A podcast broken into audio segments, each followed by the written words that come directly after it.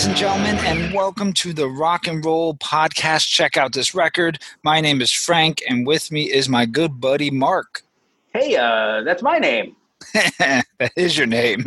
We're syndicated via Redline Radio LLC, so you could find us on. Uh, also, you can find us on Spotify and Apple Podcasts uh, every Friday. Of course, on Redline Radio, we're on from eleven to twelve. Yeah, and of course, uh, you can see our ruggedly handsome faces on the YouTube uh, YouTube. so again, uh, welcome. This is a podcast where Mark and I recommend albums to each other and review. Plus, we have a wide variety of uh, musical discussions, our spotlight series where we dig into a band or a subgenre and we see what comes out on the other side. Yeah, and in our verse series, we'll pit two bands or albums or whatever it is we feel like pitting against each other. And Frank and I will duke it out over which one's better. Plus, our 100% top 10 lists, which uh, will have you yelling at your phone about how we forgot your favorite band. But you know what? It's our podcast, and we're going to do what we want. you got that right. Be sure to check us out on Instagram. And we actually, Mark, we have a new Facebook group. Hey, Facebook. That's, that's, right. We like to drop additional content there that will hopefully leave you wanting more of our musical goodness and random nonsense. Uh, if you got a record and you want us to check it out, just drop us a comment wherever you find us. While you're at it, subscribe, give us a review, and let us know what you think of everything. So I say this Mark, how are you, my man? Frankie, there is a hot, stanky air about, and we're going to need to clear that air. but uh, first, and we'll keep this short. Uh, with this being the long-awaited Dylan album, let's talk about songwriters real quick. Yeah, and see if we can build uh, a Mount Rushmore of songwriters. I'm sure we'll piss off all kinds of folks, but I'll start. Um, and I'll say Bob Dylan's the first head on the Mount Rushmore of songwriters. What say you? Well, I, I think uh, for those who have listened, and Mark, uh, you know me for, for a long time, you know I'm going to go Tom Waits number two there. Ooh, excellent choice. Excellent choice. Uh, you know, I think for me, and maybe the curveball of this group is going to be uh, Elvis Costello.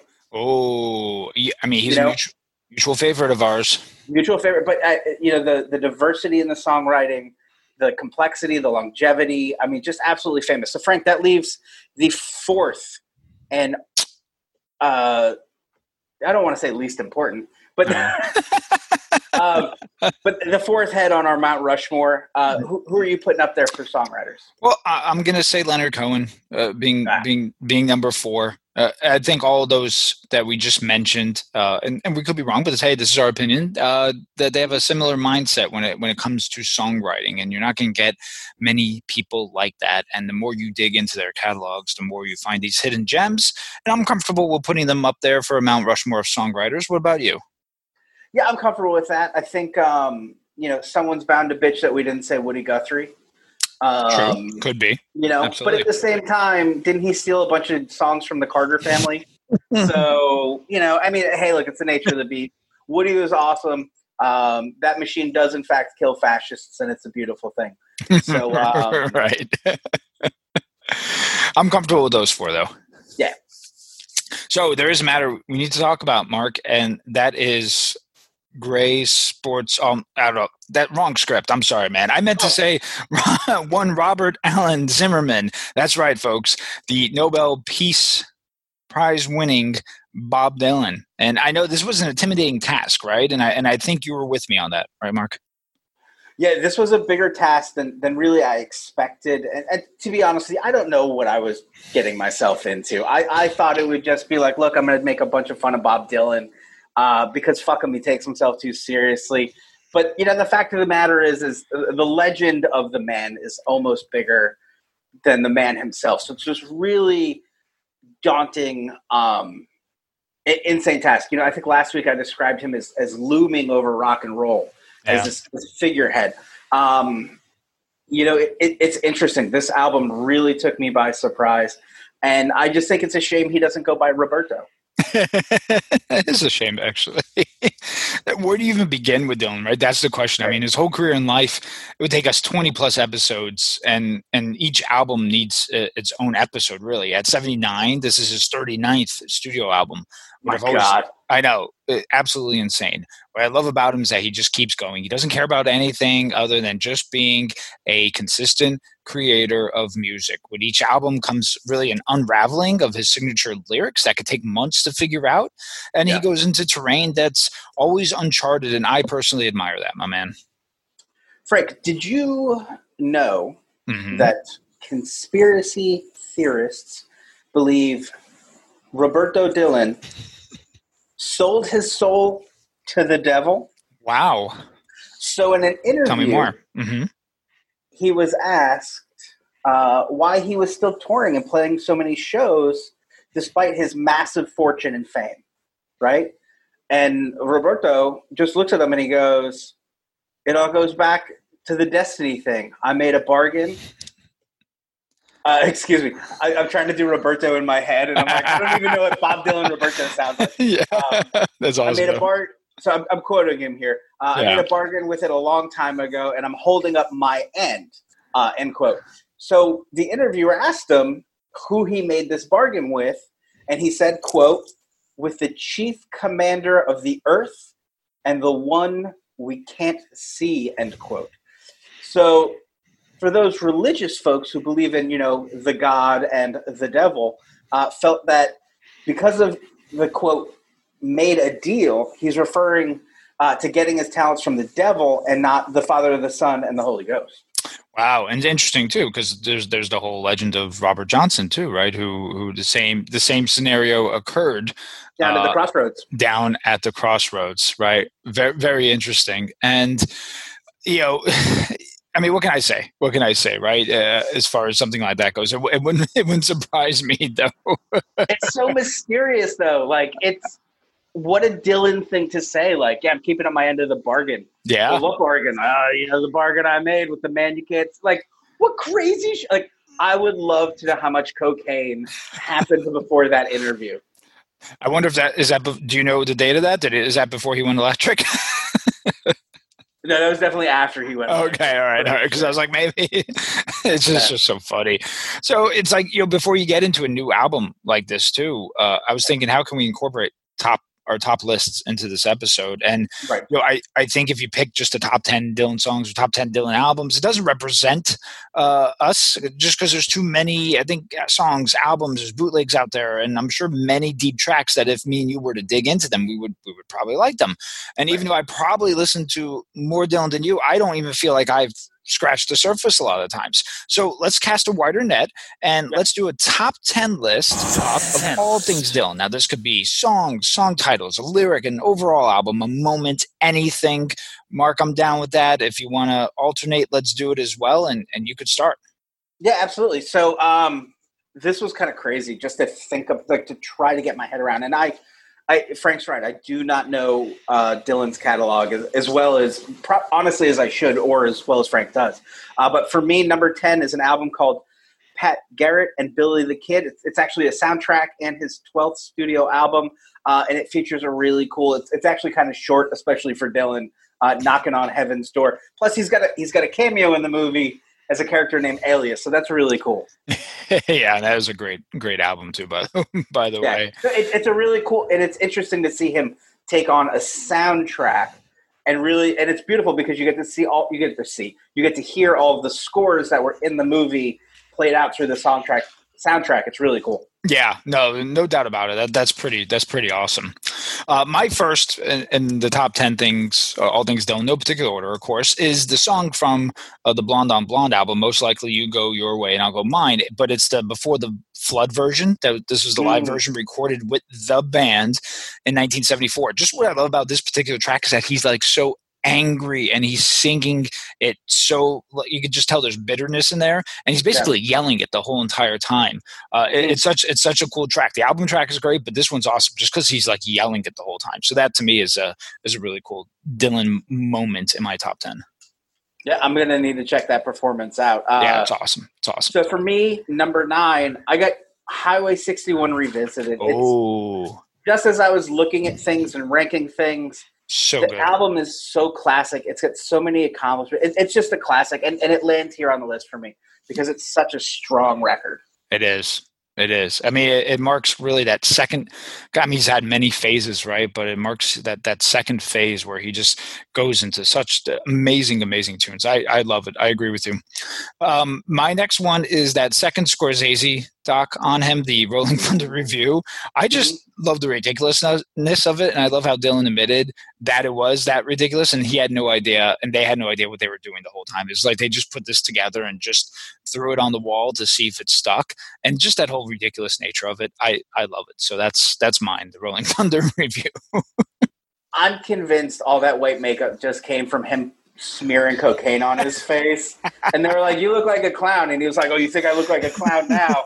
And he just did his whole face like that. If you haven't seen that, just watch it for him wearing that makeup. It's fucking crazy. Yeah. I think he's um, playing them the whole time. That's my. oh, I, I, I, agree too, because he is all about character. Yeah. Um, I will say, I'm going to make a lot of fun of him for doing cocaine and drugs. He has been sober since 1994, uh, and he should be applauded for that. Anyways. Number eight uh, for me, uh, Frank's going to know exactly where I'm coming from. This blonde on blonde. Um, you know, which I, which I, I have I, right here, by the way. Look at that! Look at that on the compact disc. On the compact disc. On the compact disc. Great um, album. Great album. Yeah, I'm not going to do it justice, but it, it's just such a great record. Um, it's it, it, it just pulls you in. You know, especially we started with this record. I went back and you know that's why we had to postpone last week. I was so busy going, wait a minute, I need to go back and listen to other albums. I need to go back and do this. Yeah. And Blonde on Blonde just kept sticking to me. It's, it's so good. It's a great record. What do you got? So good, so good. Um, my next is an album too. It's Nashville Skyline. Um, just because he, not only did you have uh, the song with Johnny Cash "Girl from the, the North Country," which he recorded uh, albums before, but this one had Cash on it too. Uh, but he quit smoking, and then set, like just his voice changed. Like to me, I, I, I just laugh at that. You hear "Lay Lady yeah. Lay," and you're like, "What? You're like this Dylan? Uh, he quit smoking and, and his voice changed. So um, it, every time you know songs from that album come on I just associate it with him quitting smoking but it's a fine album too so so that's my next one. Yeah. So for me I my next one number six I I really wanted to just do Tangled Up in Blue. I absolutely oh. love that song.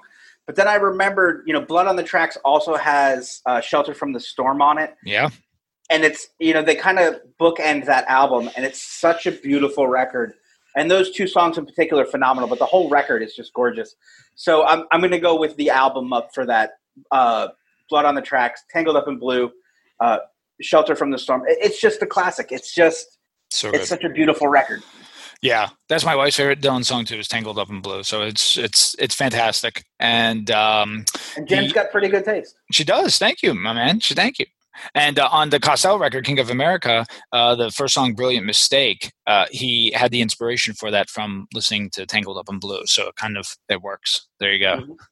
Uh, my next is just an overall thing of getting in touch with Dylan and, and the stuff that went down for the Nobel Prize. Um, okay. George, George Harrison uh, was in the Traveling Wilburys with him and stated in an interview, you could call Dylan for years and you can never get in touch with him. I just think that's just so funny. It's like they have yeah. just a hard time getting in touch with him. And in correlation to that, like the Nobel Peace Prize, it took him two weeks to acknowledge that he won it. it's, it's just the little shenanigans that that make that make it funny to me. So that's and this whole, is him sober. This is him sober. Yeah. This is him sober, completely sober. So if you ever need to get in touch with Bob Dylan, you might be waiting a while. So yeah. So uh, number five for me. Yeah. Uh, halfway through here, uh, 1975's album, The Basement Tapes. Oh, uh, yeah. With the band as the backing band. Um, recorded in the basement of the band uh, that they were sharing in Woodstock, New York. Uh, Robbie Robertson said uh, he remembers Bob Dylan's face lighting up when he realized they had a small recording studio in the basement, and he ran home to grab his typewriter so he could work on lyrics as the band recorded. Nice. Um, you really feel that energy in this record. You get that um, that youthful energy out of Dylan in this. Um, you know, and it's really quite amazing. He was so inspired. The band, uh, you know, before they were even the band, it's just such a talented group of musicians that his you could tell his his want to grow and to to develop himself is, is so clear and so beautiful on this record. Yeah, that's a good one, and it made me think of too. Uh, mention Costello again twice now, but now it's going to be a third time because there's actually a supergroup called the New Basement Tapes uh, with Costello, with Marcus Mumford, uh, Rhiannon Giddens from the Carolina Chocolate Drops, the guy from My Morning Jacket, and and obviously everything is related around the new base the, the basement tapes name and it's pretty cool it's pretty cool so yeah i agree with you that one's pretty pretty awesome yeah. Uh, my next one is I spoke of the Traveling Wilburys. I'm mentioning a song now. It's Tweeter the Monkey Man from that album. Mm-hmm. Um, mm-hmm. You know, he penned this awesome tune, and what I love about it, not only the song overall, but the fact is, with Springsteen references from I mean from the beginning to the end. He took all these Springsteen songs and references. It's set in Jersey, the whole story, and he, he piled them all into that, and that that that's pretty cool. So that's his little tip of the cap to to the boss there. So uh, Tweeter the Monkey Man, that's mine. That's very cool, man. So number four for me is is probably one of my earliest memories of Dylan. It's uh it's his unplugged set. Oh yeah. Um, I just love how how kind of raucous the the album feels. You really feel like he was there to put on a show and to get people just riled up and and singing and expressing themselves. Um, I don't know that I'll probably ever have the pleasure of seeing him live, you know, just realistically. Um, and I feel like this of the recorded live performances, it's so consistent, so well done. Um, and the nice thing is that it's all one session and it's or yeah. it's all one, you know, recording session as opposed to, you know, a couple songs from Wembley and a couple of songs from the LA Sportatorium and a couple songs. You know, you really get what that show felt like. So I, I just really love that unplugged record. It was it was one that kind of blew me away. One of my first memories of Dylan, really. Yeah, what's what's cool about that too, as is much of uh, Dylan's live performances, is the song he plays on there. He just never plays the same like version of it twice. Like he yeah. just it's just hey, this is how it's going to roll tonight, and it's going to probably end up being different each time. And hey, that's okay. And case in point in the uh, in the unplugged records, that's a good one. Um, yeah my next one, I'm stealing it from you because you mentioned Blow on Tracks. Blow on Tracks is one of my favorite records. Uh, it's it's classic. Just so many beautifully written songs. Uh, I don't need to say anything more than what Mark or A said about it, but such a fantastic record from 1975. So blow it on the tracks for me. Very nice. Very nice. So uh, we're at number two on my counting. Uh, mine's going to be free what? Freewheeling. Freewheeling. Bob Dylan. Freewheeling. Uh, you know, this is it's just such a classic Dylan album. Yeah. You get, uh, Great you know, cover. Bl- Blowin' in the Wind. You get Girl from the North Country. A hard rain's gonna fall. Don't think twice. It's all right. It's it's just a classic from top to bottom. It's so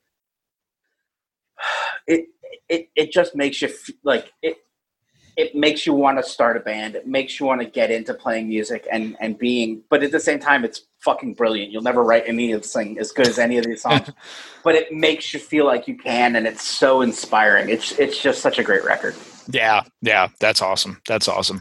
Oh wait, My, we were on three, weren't we? Uh, yeah, I actually I have four left. All right. but I, so I think I think you got a bonus. Ahead. one there.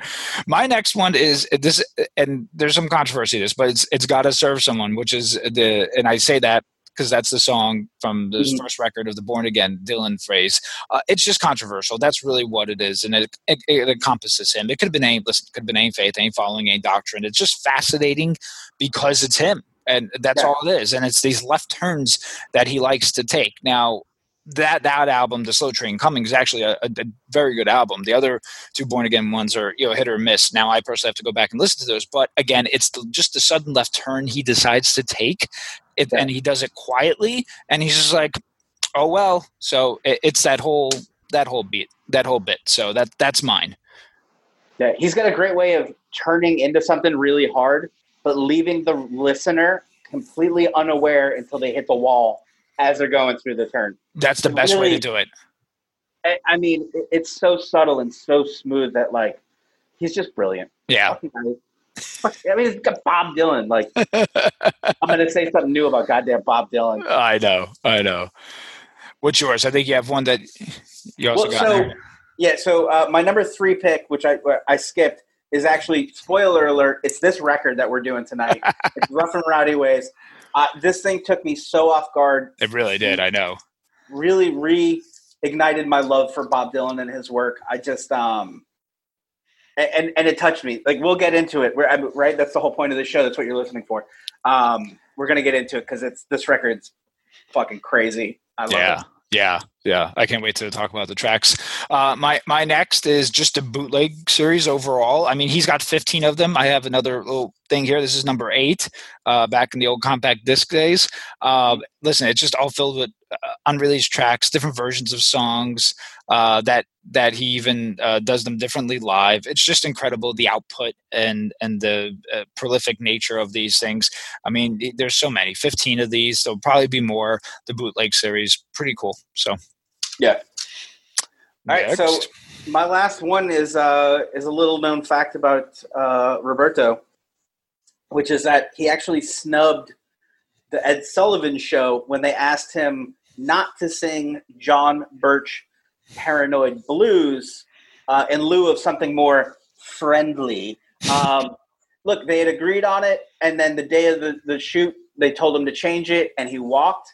Um, you know, this caused a huge frenzy at CBS, but added to his legacy, added to his moral standing, yep. and just made it so that the American people knew Bob Dylan does what Bob Dylan says he's going to do. And it's just such a cool thing. Like, you know what, dude? Ed Sullivan made people, and Bob Dylan gave Ed Ed Sullivan the finger. That's fucking awesome. I mean, again, that those those kind of left turns he takes, and and it's just like, sorry, man, uh, yeah. it's just the way it is. That that's what that's what he's all about, and that's what I love. Uh, I I must have miscounted because I actually have two more in here, but get it. That's all right. I got excited, man. I had a good time. all right, so so here we go. I'll, just give uh, two more real quick. Um, he came out with a Christmas album a few years ago, and he does this uh, cover of "Must Be Santa." You know, it's a big German style drinking song. It's it's hilarious. The girls love it when I play it during Christmas time. Uh, here, thinking of Dylan just singing that is, is is pretty badass. And number one, you're talking about you know all these things where he's like, "I'm going to do what I want to do." Well, going electric. That's it. Against the grain. Yeah. Why not? Forget these folk purists. He wanted to get away from the uh, political folk stuff and really found his groove with this uh, American blues rock sound. And I I actually, you know, we put a, something up here on on Facebook today, and and I knew what the answer was going to primarily be, but I like later Dylan more than than early Dylan. And, and Mark, you know, I'm a huge, huge fan of folk music, but uh, man, I don't know that that later that later kind of bluesy, gritty style Dylan really hits me. And uh, you know, he and, and on a side note too, he left that guitar behind the legendary Strat that made him go electric. Uh, he left it behind, and they couldn't even deliver it back to them and he didn't even care. So there you go. oh man. So I, I, don't know. I'm ready for this album, Mark. I know you are, right? Yeah. I mean, it was it was a lot building up. You know, he gave an interview. Yeah. Uh, before this, but like folks listening at home or wherever you are, on the train, on a bus, in your backyard, in the pool, in the tub, some candles. Oh. Right. Um, hey, hey now what what I mean when I say he gave an interview before this album, I mean one. There was one interview for this record. He talked about it one time. Um, and that's the last you'll hear from him. There you go. And, that, and that's all we're going to get out of him. And, and, like, there's something cool about the mysteriousness of it, right? That he's not just like, let me let me fucking lay it out for you. He's leaving so much of this up to you and me to tell people what it's like. So if you don't agree with what Frank or I say about this, Bob Dylan has, I was just going to call him Bob Dole. Uh, Bob Dylan has said I'm not saying anything else. So Mark and Frank are right. So there you go. That's right. And and there is an interview Mark was referring to. Uh, this was uh, by the New York Times right before the release of this album. Um, and as always, it's alluring and captivating. And with the recent deaths, uh, one little excerpt I'll read before we get into the album here. With the recent deaths of Little Richard and John Prine, it, it gave me a much deeper appreciation for Dylan. And speaking of Little Richard, uh, when asked why didn't people pay attention to Little Richard's gospel work. Uh, this is just how Dylan is, and his typical wit and his comment was probably because gospel music is the good news and in these days there just isn't any good news. And today's world is like a fugitive treated like a hoodlum and put on the run cascaded. All we see is good for nothing news and we have to thank the media industry for that. It stirs up people gossip and dirty laundry. On the other hand gospel music uh, or gospel news is exemplary. It can give you courage you can pace your life accordingly or try to anyway and you can do it with honor and principle principles. There are theories and truth in gospel, but to most people, it's unimportant. Their lives are lived out too fast, too many bad influences. Sex, politics, and murder is the way to go if you want to get people's attention. It excites us. That's our problem. And that's a segue, I, I think, into this album. And I say that just because it's typical Dylan. It's typical Dylan. Yeah. He's going to say what he wants to say. It's this intellectual stream of consciousness. And I think that's what his his record and this one in particular is all about, right, man? Yeah, you know uh, that last uh, sex and politics and murder is the way to go if you want to get people's attention. This album has my full attention. yeah, I can't wait to talk about it. You you ready to do it, my man? I I am very ready to do this. I think I, am kicking it off right with you are, uh, man. Kick it off. I contain multitudes. Yeah. You know, what an amazing way to open a record. Uh, the track feels like a smoke screen poured out in front of a stage, hiding the album uh, behind it. Um, and what this album has in store, well, while drawing the listener in, every lyric so well chosen, every note, every chord just swirling behind him. Just uh, um, as that kind of smoke fades, you get these beautiful lyrics. Uh, I'm a man of contradiction. I'm a man of many moods. I contain multitudes. I mean, just like Love it. how fucking cool are you with these lyrics right now? The album uh, uh, is really beautifully previewed in this track. He lays a lot of foundation of what's going on here. Like we just said, life, death, love, hate, violence. Uh, just an absolute stunning opening. Um, I did love this line too, uh, and I'll, I'll, throw it over to you, Frank. What can I tell you? I sleep with life and death in the oh. same bed. Oh. Ah, I, I'd give my left nut to write something like that. I know that's what this album leaves you feeling. You're like, man, if I could even put like a line of this together, I, would be in good shape.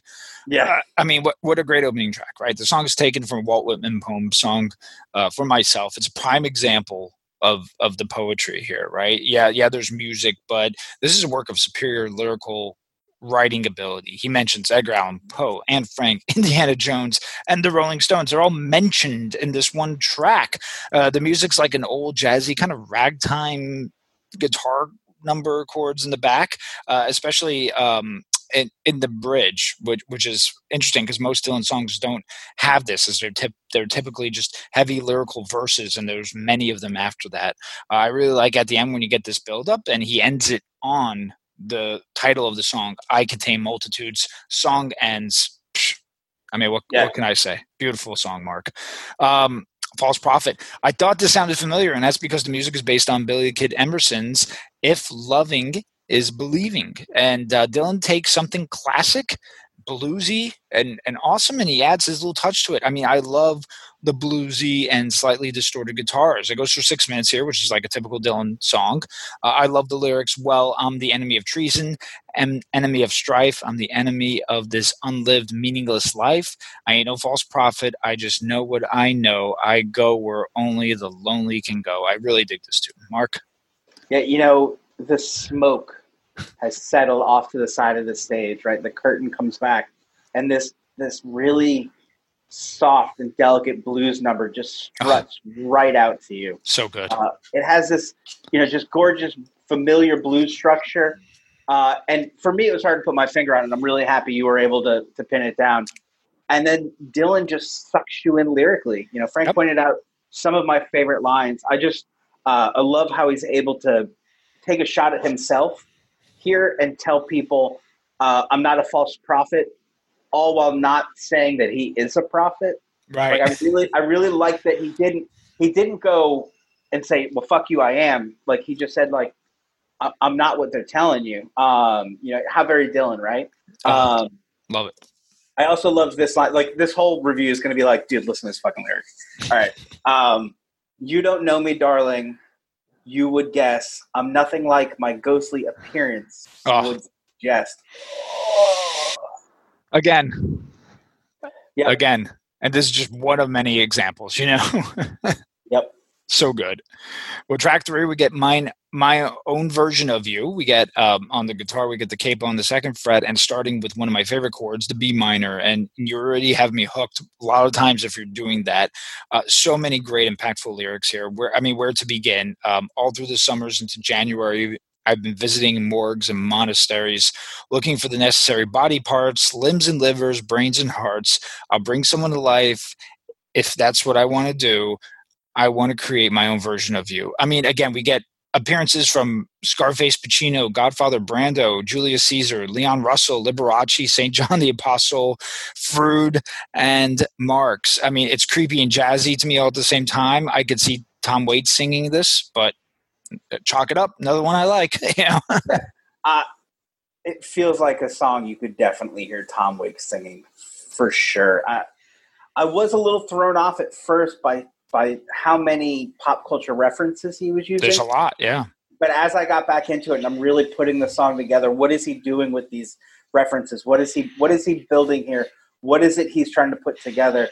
And you realize it's kind of this, you know, almost poetic nod to Mary Shelley and her Frankenstein um, in I the like way that. that he's you know, he's really trying to create this better version of himself, even though he knows how badly it's going to end. Um, you know, and it's just, just this beautifully haunting number. It's it, it's absolutely gorgeous, um, and a great lead into the fourth track. I've made up my mind to give myself to you. Oh. Um, this song makes me think about what he said about gospel music uh, with its kind of humming background and the, the light guitar. Uh, it's so soft and, and uplifting. Uh, its simplicity is, is really powerful. I love how it builds with the addition of some light drums uh, as he works through the weight of, of his decision of giving himself to somebody. Um, yeah. You know, it feels like he's working up the courage in the song.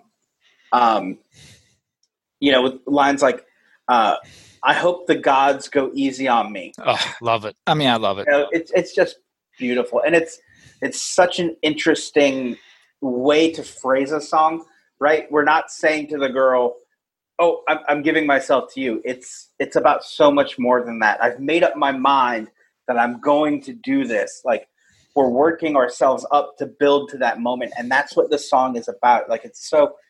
I mean, I, fuck me if this is actually what the song's about because God knows I'm wrong. But like that that moment of building to this, right? Like this anticipation. It speaks so much to love and how narcissistic love is. And like it's it's just such a gorgeous presentation of a feeling that's almost impossible to to verbalize. Yeah. So I'm gonna stop yammering. Uh, it's so good. It's so good. Part of parts of it, for some reason, I had like Sinatra's "My Way" in in, in my head during like one yeah. piece of it, and I think it's because it's it's that build up, and and this is another where the music is secondary because it's it's this really powerful lyrical intellectual yeah. poem at the end of the day and it's the the title is a simple concept but it's profound. And obviously the, the, the song is anything but simple. But if you think about the, the line i've made up my mind to give myself to you right? So then he takes that simple phrase then completely completely guts it out and puts in his you know his stream of consciousness basically. And that's so hard to do. Uh, we get another bridge here in the song um, you know musically which is really uncharacteristic characteristic for a lot of Dylan songs. I like the solo, and again, we get the slight change in tempo where we build up to the end, and yeah, I like it. What can I say? I like it. yeah. So next we get uh, Black Rider. Uh, unsurprisingly, the shortest track is one of my favorites. Um, yeah. Yeah. Unrelated to Dylan, it just happened to work out that way. Um, but don't let the length of this track suggest that he hasn't lined it with lyrical insanity of, of just the highest order. Uh, a conversation with the only speaking member of the Four Horsemen of the Apocalypse oh. is the premise of this song. Um, evening threatening the writer. He just threatened one of the Four Horsemen of the Apocalypse, motherfucker. It's goddamn Bob Dylan. Um, I'm, I'm not gonna, you know, going to do the, the, the meaning of this song any justice. I'm I'm still working it out. If I'm being completely honest, um, you know, the Black Rider could be doing his wife uh, for all that. I, I don't know. Um, I do love uh, where he says, uh, sorry, I'm just reading it. It made me giggle. it's uh, okay. Go ahead. The size of your cockle won't get you anywhere. I know. I, that's a great line. to one of the members of the four horsemen of the apocalypse. Yeah, yeah, exactly, exactly. Oh, this is Oh, I love this track so much, man. It's it's dark, it's potentially yeah. catastrophic, and it's intense. I mean, listen, the path you're walking to, narrow to walk, every step of the way is another stumbling block. The road that you're on, same as the road that you know, just not as the same as a moment ago. I mean, the Black Rider, as you said, represents it's one of the four horsemen, apocalypse, death, uh, represents famine too. Uh, I, I, just love how it's this unspoken exchange between the main character, uh, Dylan in this case, and, and the Black Rider. It, it's a dark soul who constantly cheats death. Maybe it's maybe that's what it could be about. Perhaps is it one who's aware of the wrongdoing and they're just waiting for that time to come. Perhaps, and as Al Pacino said in Glengarry Glen Ross, does hell exist on Earth? You bet. Now I just watched it the other night, so I had to. Throw oh, okay. I'm yeah, like, sorry, I, sorry I, I, watched the movie. The Sweet Glengarry Glen Ross reference. Not sure if that that doesn't have anything to do with this, but I just watched the movie again last night. So listen, I love the song. It has all the qualities that makes me feel good inside because I love those dark and troubling tunes. To me, it's therapy. Um, I absolutely love that track. And, and the track's so cool, man. Black Rider, Black Rider. Uh, so cool. So, so cool. I know. Uh, next track is Goodbye, Jimmy Reed. Now, not being a fanboy here, but I love really every song thus far, and this is no exception. Classic blues song here, and I swear these types of tunes uh, are uh, I love I like the way he does them again almost as much as his folk tunes. I really do. Jimmy Reed, obviously famous blues musician who influenced so many.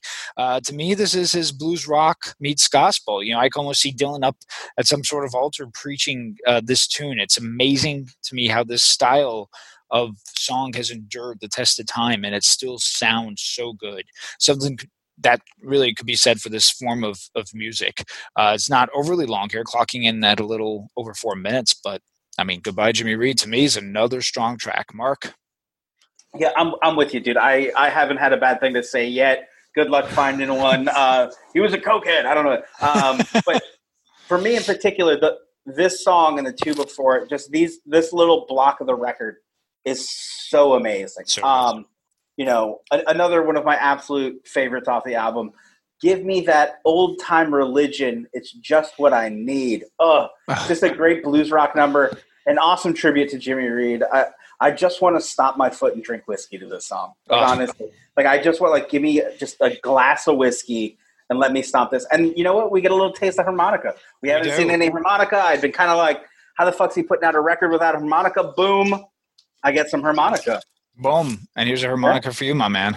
There we go. Like, you know what? Is that a Bob Dylan harmonica? No, it's a, no, it's a Rock and Roll Hall of Fame. So for our Cleveland okay. listeners out there, Rock and Roll Hall of Fame. I went there. Hey, God, I'm tired of sucking Cleveland sticks. uh, Next, at track at track seven, and that's when the show got canceled. Um, the song is called "Mother of Muses." Um, yes. I just love this like admission that he is just a vessel for whatever his muse wants uh, you know, this poetic uh, adoration uh, to the muses that, that keep him alive all these years and uh, all the things that he wants from them. Uh, oh. But it doesn't matter what he wants. It's, it's about them and he can't do it without them. And it's, it's just so amazing. Uh, I love the simple guitar and the, the cello combination. Uh, it's just stunning. Uh, there is some percussion. I believe that there's some like some timpanis in the back, which are really cool. Um, and it just builds and builds, and then you get this just bellowing cello at the end, which is just such a cool, ominous, uh, but beautifully poetic number. So good. Yeah, yeah. It's, a, it's another somber tune dealing with, you know, uh, mortality. You get the light guitars, superb poetry. It's almost like a companion piece to Black Rider, but it's it's antithesis of it, really, as far yeah. as the musical aspect goes. You know, we get Presley and, and Martin Luther King Jr. referenced here, perhaps you know, is, is, is his muses i'm sure they are uh, it's almost like he's saying i'm at peace with myself whereas in black rider is more of a resistance. Uh, i could be wrong on that it's just kind of how i how i percep- uh, perceived it. Again a touching tune here that's a that's great to listen to in the early morning uh, where black rider is awesome to listen to at night. Uh, it's like yeah the sun is just poking poking its head out and letting the light come in and you could turn this track on. So uh, this is a great one. Um, crossing the Rubicon. Hey, man, this is blues meets the journey on the big bad river, right? Lyrics again are tight. I mean, they're tight. I, I can feel the bones beneath my skin, and they're trembling with rage and I'll make your wife a widow. You'll never see old age. Show me one good man in sight that the sun shines down upon uh, pawned my watch, I paid my debts, and I crossed the Rubicon. I mean, this is awesome. It reminds me of like life's journey to the whole belly of the beast thing for self discovery. Again, the cool thing about Dylan tunes is you could interpret them how you like. I like uh, how nice and clean the uh, guitars are, nice little blues riffs in here. I mean, again, another strong tune, Mark. Take, I mean, take it away.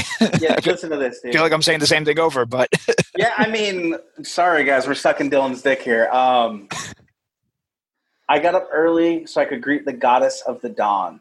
I oh. painted my wagon, abandoned all hope, and crossed the Rubicon. It's so fucking cool. Yeah.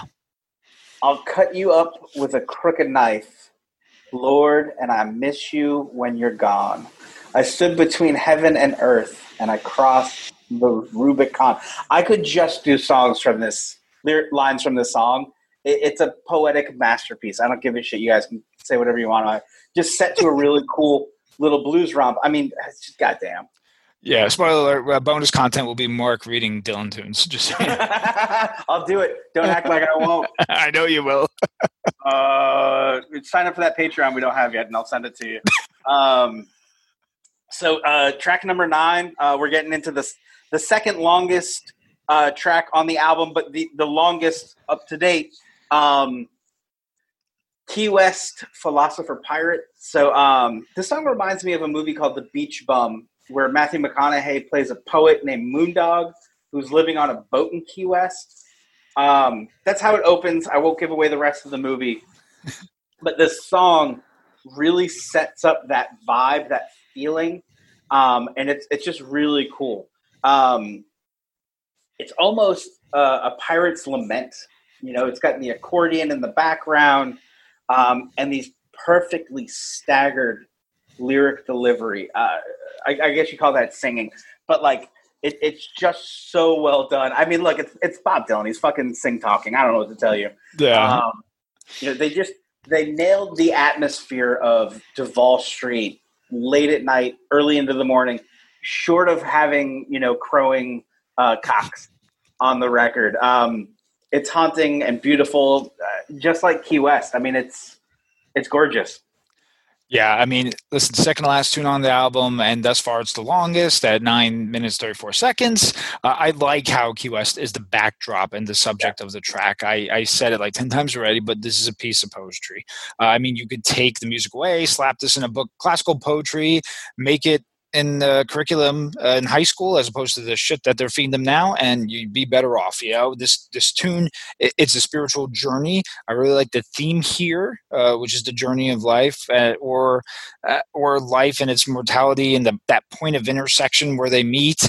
Uh, it, maybe that's the sweet spot maybe in all of this. Maybe that's the sweet spot in this particular song again, just an, an, an, absolute beautiful song, and, and Mark couldn't have put it better. Where it's haunting and it's beautiful, just like uh, Key West. So uh, I mean, it's great.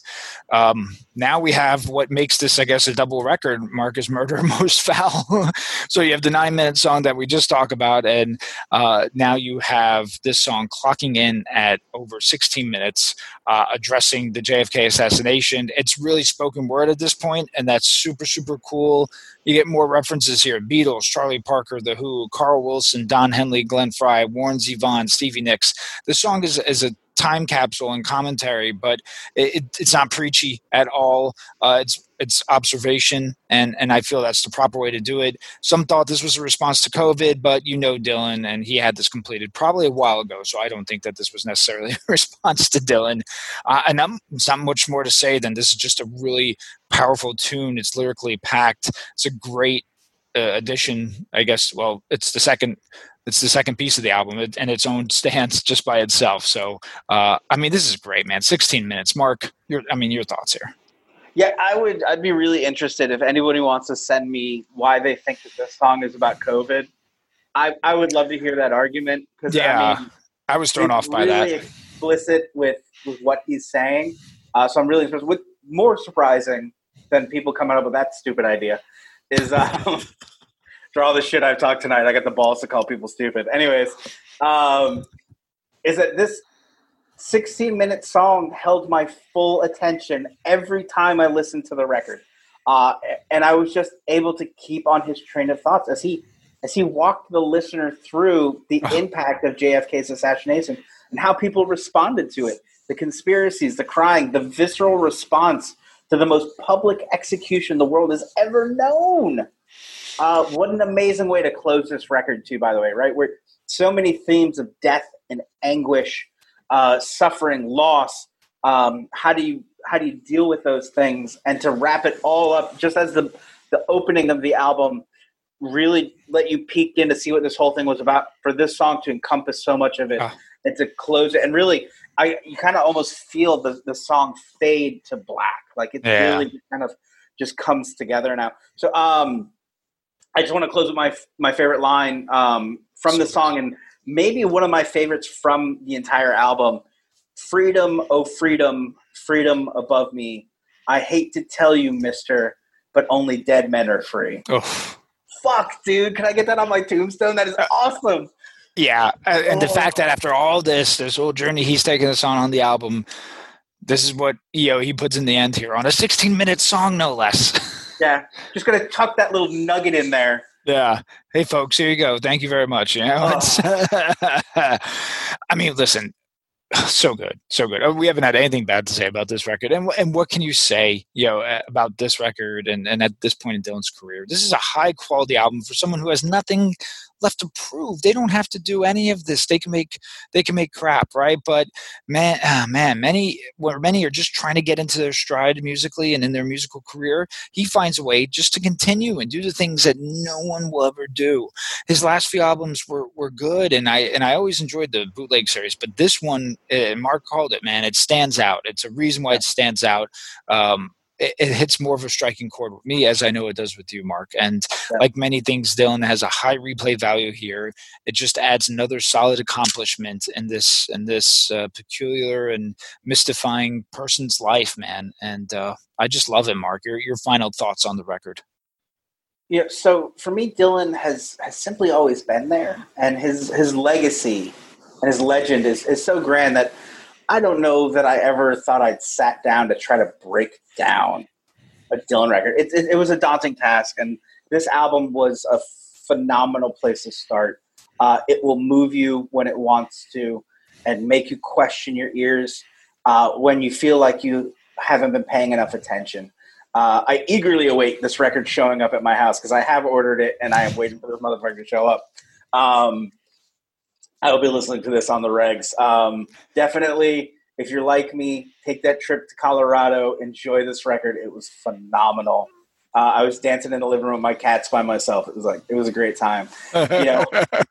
so all, all that said, um, and I, I, don't want to be Debbie Downer, right? Um, sure. But you know, it's the nature of me to be Debbie Downer. So fuck it. Here we go.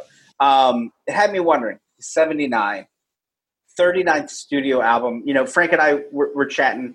Yeah. Uh, you know, if he lasts one more year and puts out one more record, he'll be 80 with 40 records. That's two record, or, excuse me, a record every other year for his entire lifetime. That's insane. Um, you know, and and this one, you know, arguably is a fucking masterpiece as far as I'm concerned. You know, like Dewey Cox would have been really proud to write this. Um, Great movie, by the way, and those who don't think so. you're wrong. Uh, anyways, wrong. um, there's a chance we won't get another album from him. Right now, with his high level of income and advances in modern chemistry, it's not crazy to think he couldn't live to be 150. But if this is his last album, um, will it change the depth of it? I look at Leonard Cohen and David Bowie with their their yeah. essentially swan song albums, right? They knew that they were going to go. They prepared something they had something to be left by. Whether they left a big question mark, uh, like David Bowie appeared to do, leaving you know that mysteriousness of it. But how Bowie is that? Or you get that really clean and beautiful goodbye from Leonard Cohen. Um, you know, they made those albums for that. Yeah. How does this album compare? Not so much to those albums, but I, I do think there are some similarities. Um, you know, what, if this is his last album, how does that affect us? Does that change this album anyway. Like it's, I, I, I don't know. I'm, I'm the idea of it, and maybe I've been listening to too much Dylan and I'm too far in my own fucking head right now. Um, but what do you think, Frank? Yeah, I mean, you know, Mark brought this up to me, and he did correlate some things together. Obviously, David Bowie and uh, Leonard Cohen, and those kind of swan swan uh, song albums at the end, and the Ducks are in a row per se. If something were to, to, to God forbid, happen, um, you know, things again, you know, 79 and 39 records, of course, 80 and 40 would, would be better. Um, but if you look at the content of this record, one could make the argument for that just because of what it's what it's all about. Now knowing Dylan, he the foreshadowing. Probably, yeah, the foreshadowing, absolutely. Now knowing Dylan, yeah. he probably did that intentionally, so people like me and you could sit here and talk about that. But man, you know, it, it's it's something to think about. And yes, it makes me afraid of, of losing him because, like you said, you feel like I got you just got to know him. I feel like I just yeah. got to know him again with this other record, and and I do hope we get more. I want to get more. Here's a Rolling Stone rec- issue he was on uh, many many years ago. I want more of this. I want more bootlegs. I want more stuff. Uh, but it makes you think, Mark. So I think Mark brings up really yeah. some valid points, and again, just an overall um, gr- great album. Maybe we'll get a Hanukkah record next. Hey, there you go. Bring, bring it on, we'll man. Have a tequila. Boss does it. I don't Dylan can't. oh man! Well, speaking of uh, peculiar people, you know, like Dylan, Mark, we, we have a real humdinger for next week. If if, if we should, we could chat about that real quick. Um, we're gonna so talk excited. about a yeah, I know. We could talk about a band that uh, we could both make the argument that's been misunderstood. That band is the B 52s, and their album yeah. we'll be looking at is their self titled debut. Uh, I'm intrigued as always, as we have a running joke for years uh, on the song Rock Lobster. Mark we just like saying it to each other, rock lobster. Yeah, it's not really a joke. We just find it fucking hilarious. Yeah, or if it's on the radio, we'll, we'll, text each other. We'll be like, "Hey, Rock Lobster's on," um, and then this is their first record. Now, I I do like uh, tracks uh, Strobe Light and Private Idaho from their second record, but I am amped to dive more into this debut record. Uh, Mark, what about you? Yeah, this is gonna this is gonna be a ton of fun. Uh, you'll see that energy that Frank and I had back at Sky Week. Um, you know, plus the B 52s remind me of summer. Um, and we're, we're just in about dead on in the dog days of summer. Uh, it's been hot and nasty here in Florida. I'm sure wherever you are, it's hot and nasty. Um, hopefully, you've got a road trip plan to get out for a little bit. So, we're going to put together a top 10 songs for a road trip for you. Yes. Have a nice little uh, something to go with you. But of course, uh, if you are going out this summer, and you're, uh, we hope you're doing it safely, uh, both on the road and uh, and maintaining some distances, so that you get to be healthy and enjoy yourself. That's right. That's right, my man. So we're amped for that. The next episode, as always, thank you for listening. You can check us out every Friday on Redline Radio from 11 to 12 p.m. and everywhere you listen to podcasts. There's YouTube, Instagram, and now a Facebook group. So just drop us a suggestion for a record, and uh, we'll be gladly to take that into consideration. So take care, folks. Yeah, be good to each other. Be safe. Until next time. Bye bye.